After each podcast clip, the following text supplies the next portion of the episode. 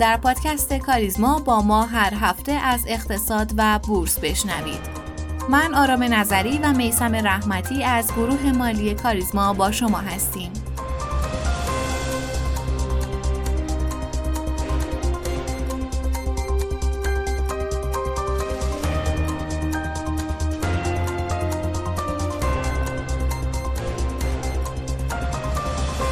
مرور اخبار این هفته بالاخره پس از کش و فراوان و اخبار متعدد در خصوص پرداخت سود سهام عدالت، واریز اولین مرحله سود سهام عدالت سال 1401 از روز چهارشنبه سیوم آذر ماه شروع شد. برای دارندگان سهام عدالت 532 هزار تومانی 600 هزار تومن و برای دارندگان سهام عدالت یک میلیونی 1 میلیون و 128 هزار تومن واریز خواهد شد و برای سایر طبقات سهام عدالت هم به تناسب این سود واریز خواهد شد.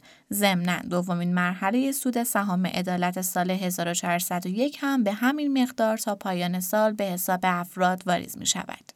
رابرت مالی نماینده ویژه آمریکا در امور ایران در توییتر خود نوشت که سپتامبر اولین باری نبود که سران ایران به توافقی که روی میز بود و مورد تایید همه بود پشت کردند. اما این آخرین مورد امید جمعی ما را برای بازگشت سریع و متقابل به اجرای کامل برجام از بین برد.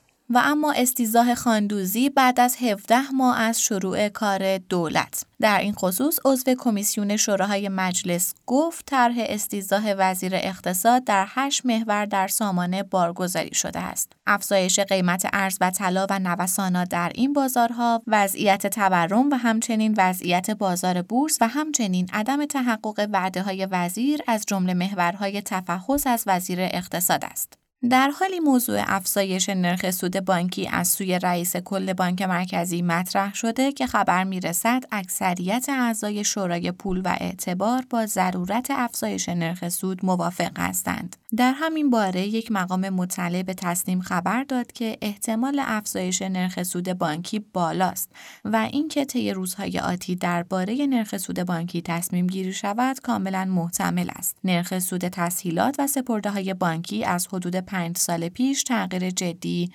نداشته است.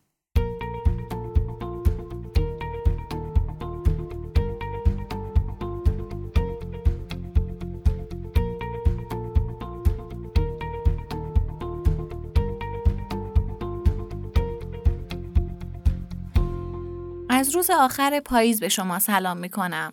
امروز چهارشنبه سیوم آذر ماه 1401 یلا رو بهتون تبریک میگم و هنوز با همه دردم امید درمان است که آخری بود آخر شبانه یلدارم من هم سلام عرض می کنم خدمت همه عزیزان و یلای همه دوستان مبارک. امیدوارم طول موفقیتاتون به بلندای هزار شب یلا باشه. ممنونم جناب رحمتی. بریم سراغ بازار گلاییمون که بالاخره بعد از یک ماه دوباره وارد روند سودی شد و به نزدیکی یک میلیون و 500 هزار واحد رسید. یکم در مورد وضعیت بازار صحبت کنیم اینکه چه گروه های مورد توجه بودن و چه خبر بود این هفته کلا. بله ما تو این هفته روند سودی رو شاهد بودیم و در نمادهای شاخصساز شاهد رشد قیمت.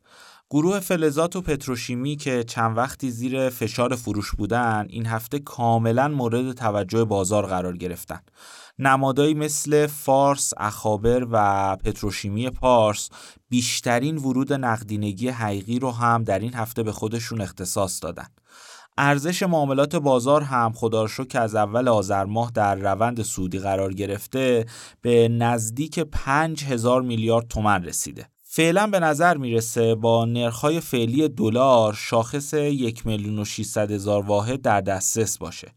هرچند بازار با ریسکای بسیار جدی داره مقابله می‌کنه و این هفته ما یک کدوم از این ریسک رو دیدیم. همونطوری که در بخش اخبار هم گفته شد احتمالا سیاستگزار در صدد افزایش نرخ سود بانکیه و شایعات مبنی بر اینه که این نرخ به محدوده 22 تا 23 درصد برسه که متاسفانه می‌تونه خبر خوبی برای بازار سرمایه نباشه. هرچند سیاستگزار همین الان هم نرخهای بالای 25 درصد رو روانه بازار کرده و شاید بازار سرمایه این نرخها رو پیشخور کرده باشه. ولی متاسفانه با بالا رفتن رسمی نرخ سود بانک ها کف انتظارات بالا میره و خب همین می‌تونه عاملی برای جلوگیری از رشد بازار در بلند مدت باشه.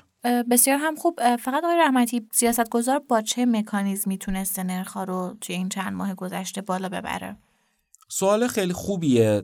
ببینید بانک مرکزی سیاست های مختلفی برای کنترل نرخ بهره می‌تونه اتخاذ کنه و یکی از این سیاست ها عدم تزریق پول به بانک هاست که سیاست انقبازی بانک مرکزیه. شاید عملیات بازار باز بانک مرکزی رو شنیده باشید. بانک مرکزی با خرید و فروش کوتاه مدت اوراق به صورت مشروط به بازخرید و اعطای اعتبار با وسیقه منابعی رو در اختیار بانک ها قرار میده. از اواخر اردیبهشت ماه امسال بود که بانک مرکزی به صورت مداوم نه تنها منابعی رو در اختیار بانک ها قرار نداد بلکه به صورت مداوم سعی کرد که منابع در اختیار اونها رو هم کاهش بده. این سیاست تا همین اواسط آذر ماه هم ادامه داشته و باعث افزایش شدید نرخ سود شده. حتما می‌دونید که اگر بانک ها نتونن از بانک مرکزی منابع بگیرن یا نرخ سودشون رو بالا می‌برن یا اگر بازم موفق به این کار نشدن توسط بانک مرکزی با نرخ بالای 34 درصد جریمه میشن. در نتیجه شاید در باطن نرخ سود بانک افزایش پیدا کرده ولی این به نظر می‌رسه که به طور رسمی هم چند وقت دیگه اعلام بشه و خب قاعدتا به ضرر بازار سرمایه توی بلند مدت تموم میشه. بنابراین فعلا تا شاخص یک میلیون و هزار واحد در بازار مشکل خاصی وجود نداره ولی بعد از اون باید متغیرهایی مثل نرخ بهره و آمار تورم توی ماههای آتی رو رو زیر نظر بگیریم.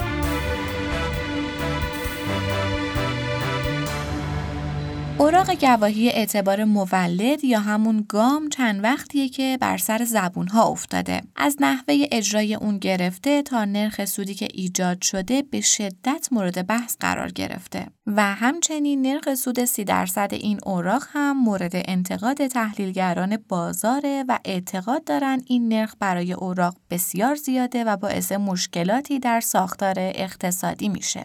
به همین دلیل در این قسمت از پادکست کاریزما قصد داریم در مورد صفر تا صد اوراق گام با جناب آقای مشتبا شهبازی کارشناس بازار سرمایه و همچنین جناب آقای حمید فاروقی عضو هیئت مدیره سبدگردان ویستا صحبت کنیم. همراه میشیم با سرکار خانم بابادی و میشنویم این بخش رو. ما شهبازی خیلی خیلی خوش اومدید به این قسمت از پادکست ما. بنده هم سلام دارم. خدمت شما شنوندگان عزیز در خدمتتون هستیم. باعث افتخاره زنده باشید. آقای شهبازی تا حالا بیشتر از 45 هزار میلیارد تومن اوراق گام توسط 14 15 تا بانک منتشر شده و خب حدود 11 هزار میلیارد تومنش هم سررسید شده. می‌خوام به طور کلی بدونم اگه میشه به توضیح واسه ما بدید که این ماهیت این اوراق گام چیه؟ و چه تفاوتهایی داره؟ حالا میشه گفت مثلا با اون اوراق بدهی که ما قبلا بیشتر باهاش آشنا بودیم تو بازار سرمایه یه مقدار راجع ماهیت این اوراق صحبت کنیم. من یک دو تا سال دیگه هم دارم که ازتون می‌پرسم. ارزم حضورتون که اگر بخوایم اوراق گام رو توضیح بدیم اون مصرفی که قرار بود داشته باشه بحث تامین مالی شرکت های تولیدی بود و مخصوصا در رابطه با سرمایه در گردششون و این با توجه محدودیت های سیستم بانکی خب این اوراق اومد که این محدودیت ها رو برطرف بکنه و به نوعی برای تولید کنندگان راهی برای تامین مالی باشه که برای بحث کوتاه مدته. اوراق های بازار بدهی هم همونطور که می‌دونید باید از تنوع بالای برخوردار باشه. خب چند سال اخیر در کشور ما هم این اتفاق افتاده و تنوع در اوراقهای مالی گسترش بده کرده. چه اوراقهای دولتی چه اوراقهای بخش خصوصی. این هم یکی از اوراقهایی بودش که در همین راسته تامین مالی برای بخش خصوصی به وجود اومد. خب انتشارش هم استقبال خوبی شد توی کشور ازش. همین عددی هم که شما میفرمایید منتشر شد. مشکلی که در حین کار به وجود اومد و حساسیت ها رو زیاد کرد این بحث نرخ سودش بود. ببینید ما نرخ سود سی درصدی که صحبتش بود توی بازار و هست خب یک نرخ سودیه که برای اقتصاد هر کشوری مضره. حالا بیایم بگیم تو کشور ما تورم هم بالا داریم. بله اینا هم همه منطقیه. ولی در کشوری که این نرخ سودها پرداخت بشود دیگه انگیزه برای بخش تولید باقی نمیماند حالا مخصوصا اگه بخوایم تجزیه تحلیل هم بکنیم ببینیم اون تولید کنندگانی که حاضر شدن این مقدار سودو بدن چقدر مگه حاشیه سود دارن؟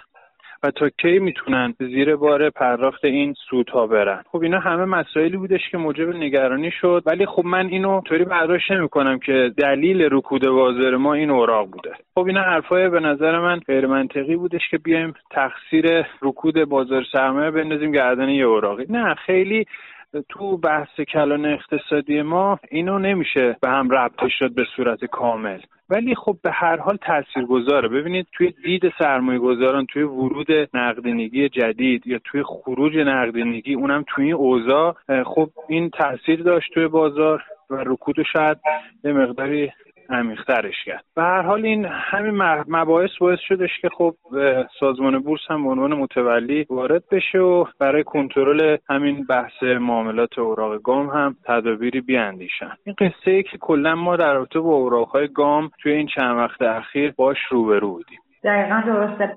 آقای شهبازی ما خب می‌دونیم که این در حقیقت به خصوص ماهای اخیر یه مقداری تولید کنندگان و صنعتگرای ما اصلا به خاطر یه سری مسائلی توی اصلا نمی‌تونن تو بازار پول بیان شروع کنن حالا تمیم مالی کردن و به خاطر همینه کلا اومدن سمت مثلا یه اوراقی مثل اوراق گام و دارن از طریق اوراق تمیم مالی می‌کنن. کلا بنگاه اقتصادی به نظر خیلی استقبال خوبی کردن از این مسئله. ولی یه سری هم هستن میگن که حالا این این فوایدی که داره واسه بنگاه های تولیدی و حالا صنعتگران و بالاخره تولید کنندگان کشور یه راهکاری هم بوده که بانک مرکزی تلاش کرده مثلا این رو باهاش بتونه تورم رو کنترل کنه علاوه بر اون اهداف تعمین مالی که داشته. می‌خوام نظر شما راجع به این بدونم. یعنی واقعا تونسته یعنی این کار انجام بده. اگر تونسته که خب یعنی ما این مسئله رو می‌دیدیم یه جایی بالاخره. ولی ما شاهد این مسئله هم نیستیم. و این اوراق منتشر میشه باز خودش انگار بیشتر داره تشدید می‌کنه این سری مسائل رو. درست. ببینید دلیل این اتفاق اینه که ما میایم جزیره ای نگاه می‌کنیم به اقتصاد. ما اگر بیایم بگیم آقا خب این اوراق گام بله یکی از اهدافی که براش متصور می‌شد همین کنترل تورم بود. حالا نه به صورت کلی کمکی بکنه به کاهش نرخ تورم ولی خب اون هم مسجل نشد. دلیلش این همین دیدگاه جزیره که توی مدیران سطح کلان اقتصاد کشور وجود داره. ما هیچ وقت نگاه سیستمی ما توی اقتصاد نداشتیم. دلیل بعدیش هم اینه که ما عمده مسائل و مسائب اقتصادی ما ناشی از مسائل سیاسی ما به نگاه سیاسی ما چه در داخل چه در بود بین المللی باعث شده که ما به هر حال با انتخاب توی ورطه بیفتیم که محدودیت های بسیار شدیدی برای اقتصاد کشور تحمیل بشه. خب این محدودیت ها منجر به این شده که ما توی اقتصادمونم با تورم های افسار مواجه باشیم و کاهش ارزش پول ملی رو داشته باشیم.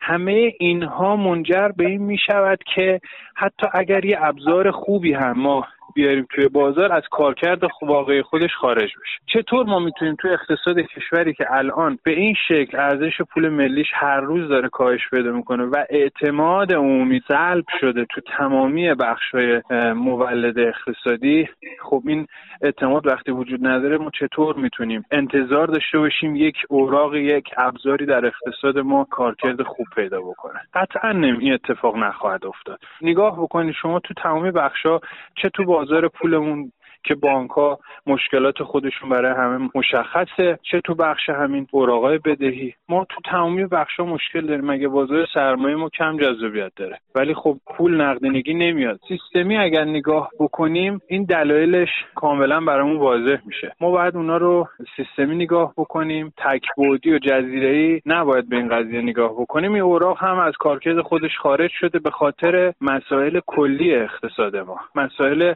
که باز راه حل اونها هم به نوعی سیاسی هستش و نیاز به تصمیمات بزرگ سیاسی داره برای حلش. با این بحث‌های حاشیه‌ای و ابزارهای کوچیکی که ما میاریم نمی‌توانیم اهداف بزرگی مثل تورم رو حل کنیم یا مشکلات بزرگی مثل کاهش ارزش پول ملیمون رو حل بکنیم. بنابراین این من موزل فقط به خاطر سیستم می‌بینم که این ابزار از کارکرد خودش خارج شده.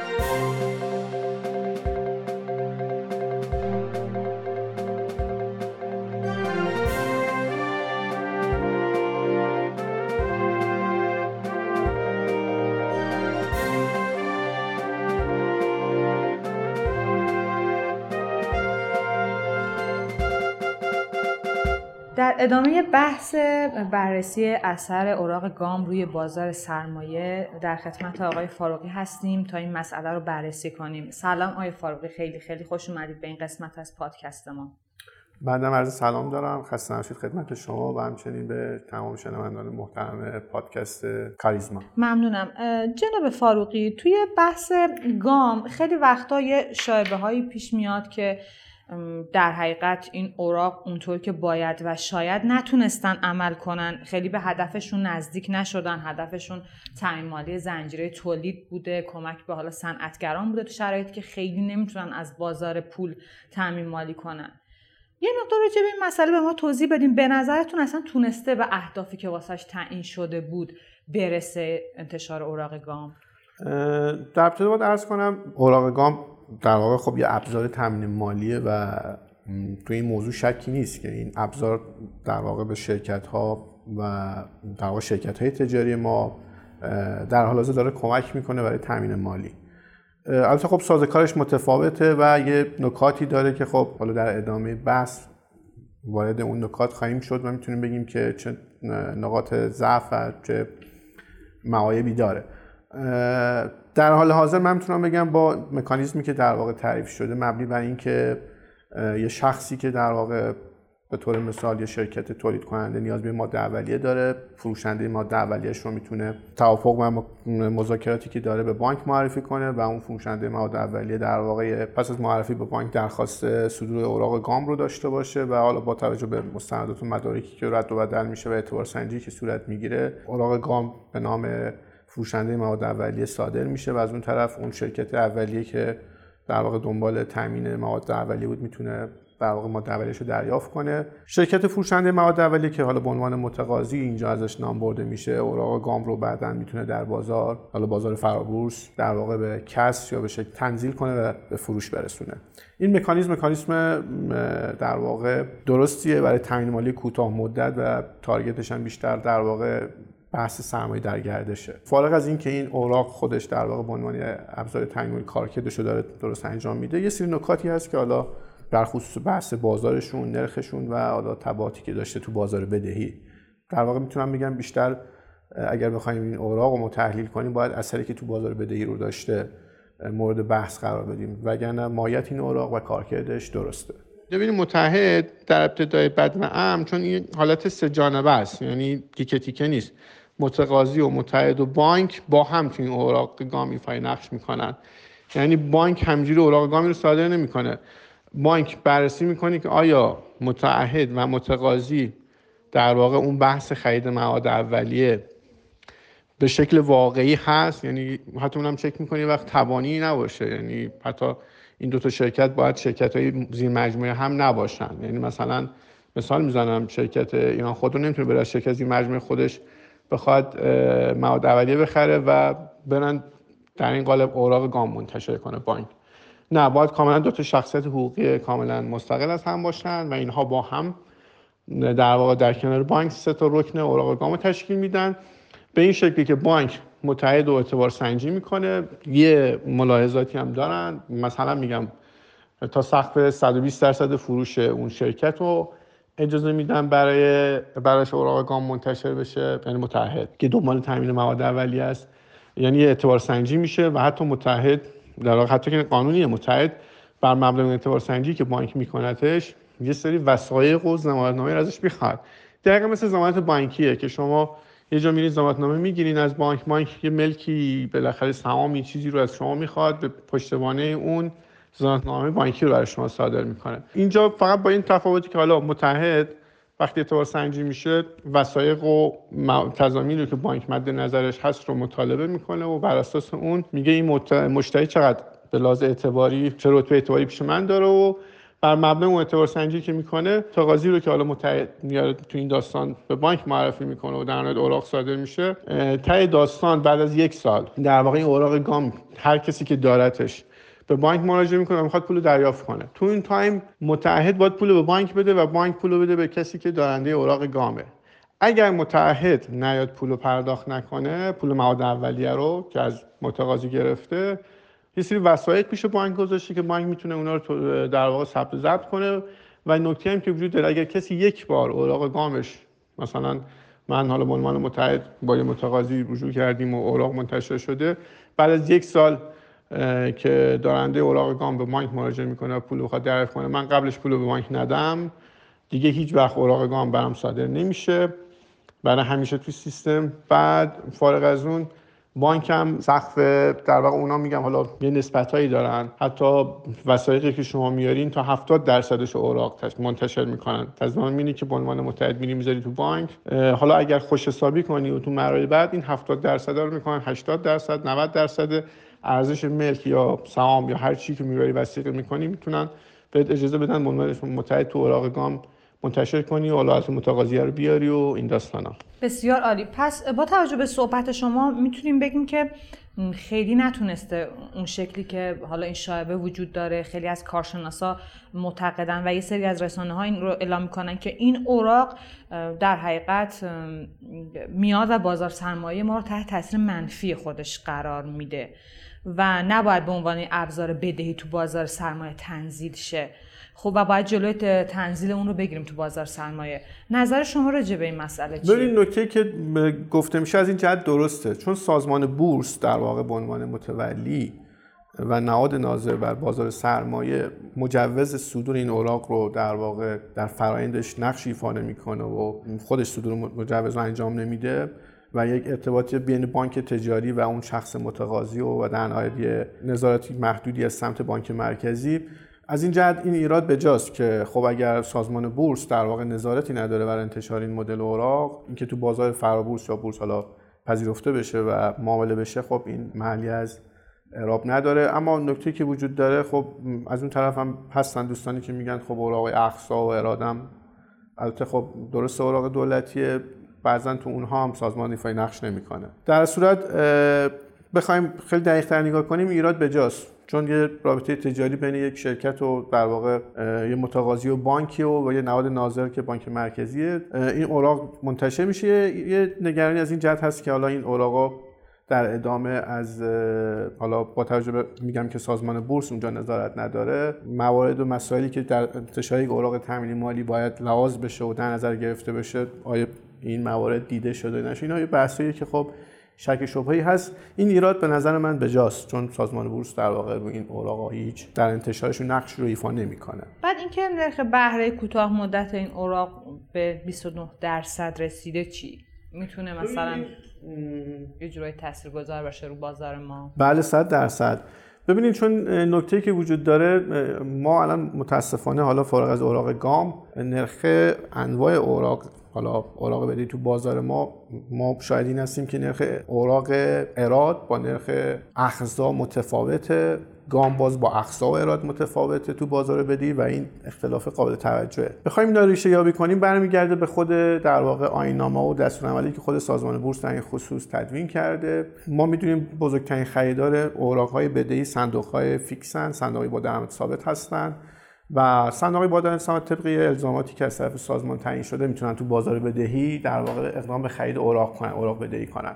خب ما یه مقطعی شاید این بودیم که اوراق اراد و در واقع سازمان بورس جزء حد نصاب حد نصاب صندوق تو بحث میزانی که باید اوراق دولتی داشته باشن می‌دونست. اخزا رو در واقع تو حد نصاب نمی آورد یا قابل قبول نمی‌دونست. و این باعث شده بود که اخزا نرخش بالاتر باشه اراد تر باشه. چون صندوق مجبور بودن یه درصدی رو حتما اراد بخرن. اوراق گام هم به همین شکله. اوراق گام هم چون تو حد نصاب میزان اوراقی رو که صندوق ها ملزمن بخرن حساب نمیشه. یعنی اگر یه صندوقی اوراق گام بخره تو اون حد نصاب که سازمان تعیین کرده باید از منابع حتما یه اوراق اوراق بدهی در واقع خریداری بشه تو اون حد نصاب نمیاد. و حالا همونطور که خدمتتون عرض کردم تو حد نصاب نمیاد و به همین جهت در واقع این تاثیر گذاشته تو بحث عرضه تقاضای این مدل اوراق و به تبع اون مشاهده بودیم که این اوراق با نرخ‌های بالاتری تو بازار. مورد معامله قرار می گرفت اگه بخوام از جهت اینکه تاثیر رو بازار بدهی داشته در واقع تحلیلش کنیم همونطور که شما فرمودین نرخ این اوراق به حدود 29 تا 30 درصد رسید. با توجه به اینکه محدودیت هایی برای خرید این اوراق هست و همونطور که عرض کردم خدمتتون بحث عرضه تقاضای این اوراق متفاوت شده با این محدودیتی که سازمان بورس گذاشته این متاسفانه این اوراق از یه جهتی نرخ بازار رو کلا تحت تاثیر قرار داده به سمت بالا. البته واقعیت اینه که خود بانک ها هم در واقع نرخ بانک ها هم توی مقطع اخیر مزید و علت بود. ما الان شاید این هستیم که حجم این اوراق تقریبا حالا به ارزش اسمی حدود 39 هزار میلیارد تومنه. حالا بر مبنای قیمت پایین شاید حدود 33 4 هزار میلیارد تومن ارزش این اوراق باشه. اما خب با تقریبا 8 درصد از ارزش کل بازار اوراق بدهی کشور که حدود ارزش کل بازار اوراق ما حدود 375 هزار میلیارد تومنه. این با نسبت 8 درصدی کل بازار رو تحت تاثیر قرار داده. و همینطور که عرض کردم با این در واقع وزن کم یعنی حدود 8 درصد از وزن کل ارزش بازار بدهی متاسفانه این نرخ بالای این اوراق در واقع یک سیگنالی بود برای کلیه اوراقی تو بازار بدهی که خب نرخ همه اوراق رو تحت تاثیر قرار داد توی مقطع اخیر. بسیار عالی. در خصوص این مسئله که اوراق گام خلق پول بدون تورم می‌کنه نظرتون چیه؟ من فکر می‌کنم یه ادعای ادعای درستیه چون در واقع به پشتوانه در واقع محصولات یا ماده اولی که بعضی شرکت ها نیاز دارن حالا بیشتر جنسش از نوع سرمایه در گردشه و این اوراق منتشر میشه می‌تونیم از این جهت بگیم بله خب بعد این اوراق حالا با یه نرخ تنزیلی تو بازار فروخته میشه و اون بحث خلق پولی رو که حالا از جنسی که بانک ها داشتن انجام می‌دادن حالا بحثی که تو بازار بدهی میشه در خصوص خلق پول می‌تونیم بگیم اثر این مدل اوراق از این جهت خیلی کمتره. ببینید در خصوص اون اثر غیر تورمی من این نکته رو باز بگم والا شاید تو پادکست خوب واضح نبود. ببینید بانک خلق پول نمی‌کنه چون قبلا برای بس تامین سرمایه در گردش خب کوتاه مدت در واقع اشخاص مراجعه می‌کردن به بانک بانک با وام پرداخت می‌کرد و خود این وامایی که بانک ها میدن پرداخت می‌کنن خلق پوله. الان بانک وامی رو نمیده بانک فقط زمانت می‌کنه در واقع بین متحد و متقاضی نقش زامن ایفا می‌کنه که متقاضی میگیم تو بیا مواد اولیه رو بده به این شخص متعهد. حالا ظرف یک سال متحد پولو میده. اگر نداد من تضمین می‌کنم من پرداخت می‌کنم. و خود بانک هم میره از متحد یه ملکی چیزی وسیقه می‌گیره به اجرای جهت اینکه ضمانت می‌کنه. حالا اون کسی که متقاضی اوراق ما می‌تونه نگه داره تا انتهای دوره خودش بره از بانک پولش رو بگیره پول مواد اولیه‌اش رو بگیره. یا اینکه تو بازار بفروشه به کسب ما که می‌خریم بریم از بانک پولمون رو بگیریم.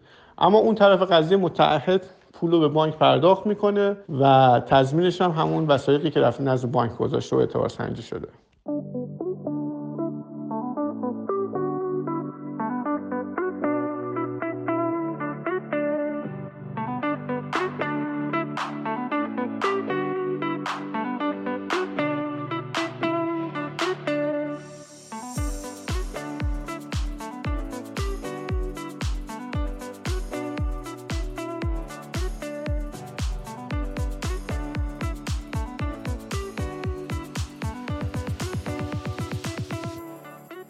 موضوع اصلی مورد مطالعه در علم اقتصاد چگونگی تخصیص منابع در جوام است. بعضی از مشکلات تخصیص از طریق نظام قیمت حل میشن. برای مثال دستمزد بالاتر باعث جذب نیروی کار به یک بازار خاص میشه و یا افزایش قیمت حاملهای انرژی مردم رو به صرف جویی در مصرف وامی داره.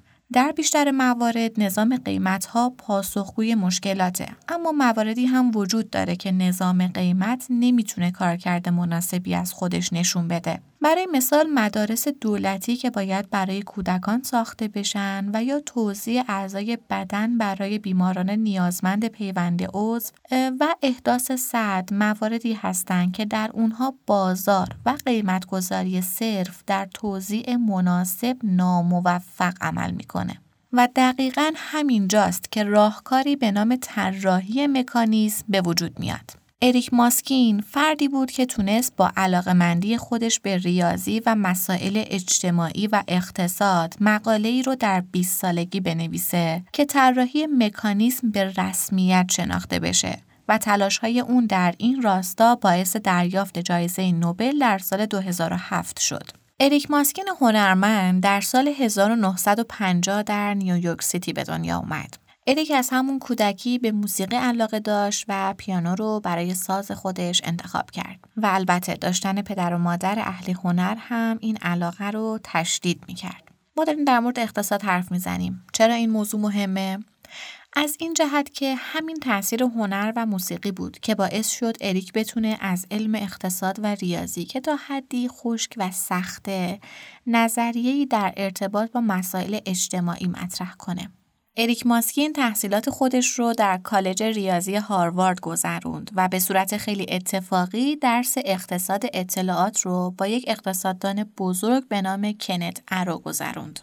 در اون زمان نظریه طراحی مکانیسم خیلی نوپا بود ولی اریک که به شدت علاقه من به مسائل اجتماعی بود علاقه من به تحقیق در حوزه طراحی مکانیسم شد. اریک بعد از گرفتن دکترای خودش به تحقیق روی این مسئله در دانشگاه کمبریج پرداخت و درگیر یک سوال خیلی مهم شد. در چه شرایطی میشه مکانیسمی رو حل کرد که یک هدف اجتماعی معین رو دنبال کرد؟ و بعد از سالها تلاش اریک فهمید یک نوایی کلید حل این ماجراست. ماسکین طراحی مکانیسم رو به عنوان مهندسی معکوس تعریف کرده. از نتایج شروع می کنیم بعد به عقب میریم تا مکانیسم یا روشی رو پیدا کنیم که این نتایج رو ایجاد کنه. یکی از بزرگترین چالش ها در طراحی مکانیسم اینه که هدف طراح همیشه با هدف شرکت کنندگان هماهنگ نیست. مثلا شاید هدف یک دولت کاهش دیوکسید کربن باشه اما هدف یک شرکت برق حد اکثر کردن سود باشه. اینجاست که یک نوایی ماسکین به درد می‌خوره. به عقیده اریک این ویژگی اهداف طراح مکانیسم و ارتباط اون هدف با اهداف فردیه که اگر برآورده بشه به این معنیه که میشه مکانیسمی پیدا کرد. در کل نظریه مکانیسم اریک ماسکین انقدر اهمیت داشت که توی دنیا اجرایی شده. به عنوان مثال در طراحی ابزارهای تمرکز زدایی و خصوصی سازی در لهستان در دهه 90 یا اینکه به بانک مرکزی ایتالیا اجازه داد تا سیستم فروش اوراق خزانه رو اصلاح کنه. یا حتی به دولت انگلستان کمک کرد تا بعد از امضای پروتکل کیوتو محدودیت هایی رو برای انتشار گاز دیوکسید کربن برای شرکت های تولید کننده برق ایجاد کنه. اریک بسیار تاکید می‌کنه که طراحی مکانیزم زمانی به کار میاد که بازارها به تنهایی نمی‌تونن مشکلات خودشون رو حل کنن و دولت بخواد دخالت کنه. و در نهایت این تلاش ها باعث شد تا اریک به همراه لئونید هورویچ که امیدوارم اسمش رو درست تلفظ کنم و راجر مایرسون به خاطر پایه‌گذاری یک نظریه درباره مکانیسم بازار جایزه نوبل اقتصاد رو دریافت کنه. چقدر این روزا به یک اریک ماسکین نیاز داریم.